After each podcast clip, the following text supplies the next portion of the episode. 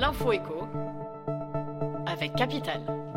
On commence par l'info pratique du jour. Les Parisiens ont approuvé dimanche à 50,55% la proposition de la maire PS Anne Hidalgo de tripler les tarifs de stationnement pour les voitures les plus imposantes.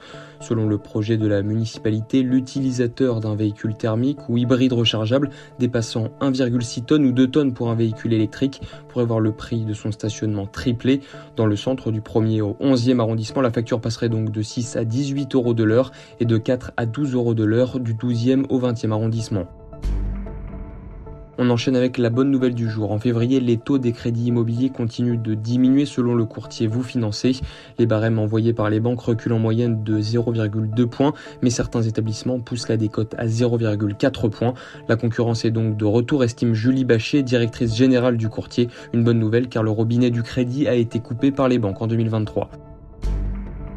On poursuit avec la mauvaise nouvelle du jour. Ce mercredi 31 janvier se sont terminées les négociations commerciales entre les grandes marques dont le chiffre d'affaires est supérieur à 350 millions d'euros et les supermarchés. Bilan, les prix des produits alimentaires ne vont pas baisser. Jean-Philippe André, le patron de l'Association nationale des industries alimentaires, nous affirmait que 25 à 30% de ses adhérents finissaient les discussions sur des baisses de prix de 1%.